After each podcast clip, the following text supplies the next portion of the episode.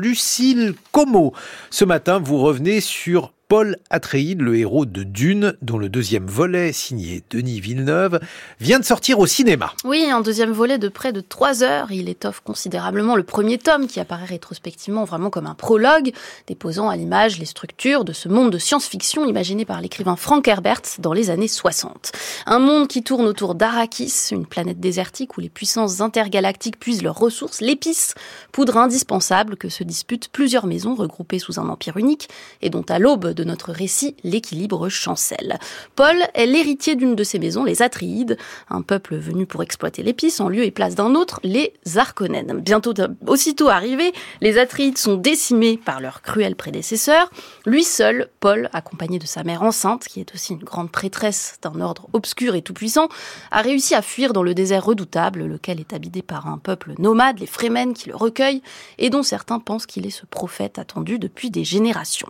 Paul, Timothée Chalamet, gueule d'ange et boucles au vent. Avec son allure adolescente, il fait figure pendant tout le premier film de jeune chevalier en apprentissage.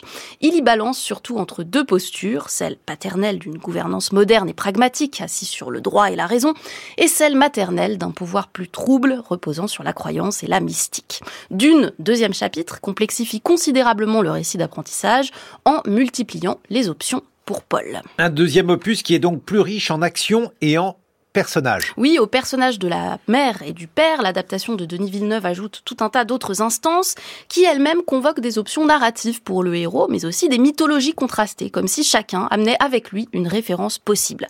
Alors il y a son double maléfique, un jeune Harkonnen psychopathe interprété par Austin Butler, hein, celui qui jouait dans le biopic d'Elvis, anti-Timothée Chalamet, blond, bodybuildé, mâchoire carrée.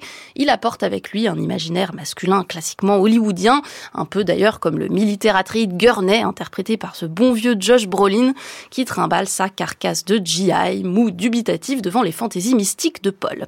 Il y a sa compagne du désert, jouée par Zendaya, qui figure une sceptique, pas très branchée prophétie, elle c'est une réaliste, elle représente une nouvelle fiction écologiste et dégenrée. Il y a sa mère, dont l'influence religieuse grandit et qui porte avec elle une possibilité tragique de plus en plus radicale, rappelant à Paul, qui s'est fièrement choisi de nouveaux patronymes Fremen, le sien propre Atréide, Atride, celui d'une des familles les plus dysfonctionnelles de la mythologie grecque.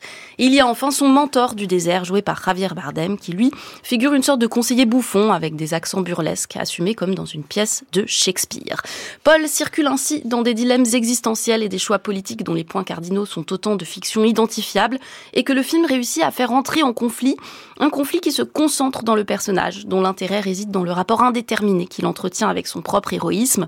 Un des intérêts de Dune, deuxième partie, tient à ce que cette indétermination soit thématisée et au cœur du film, un film que j'aime beaucoup, hein, vous l'aurez compris.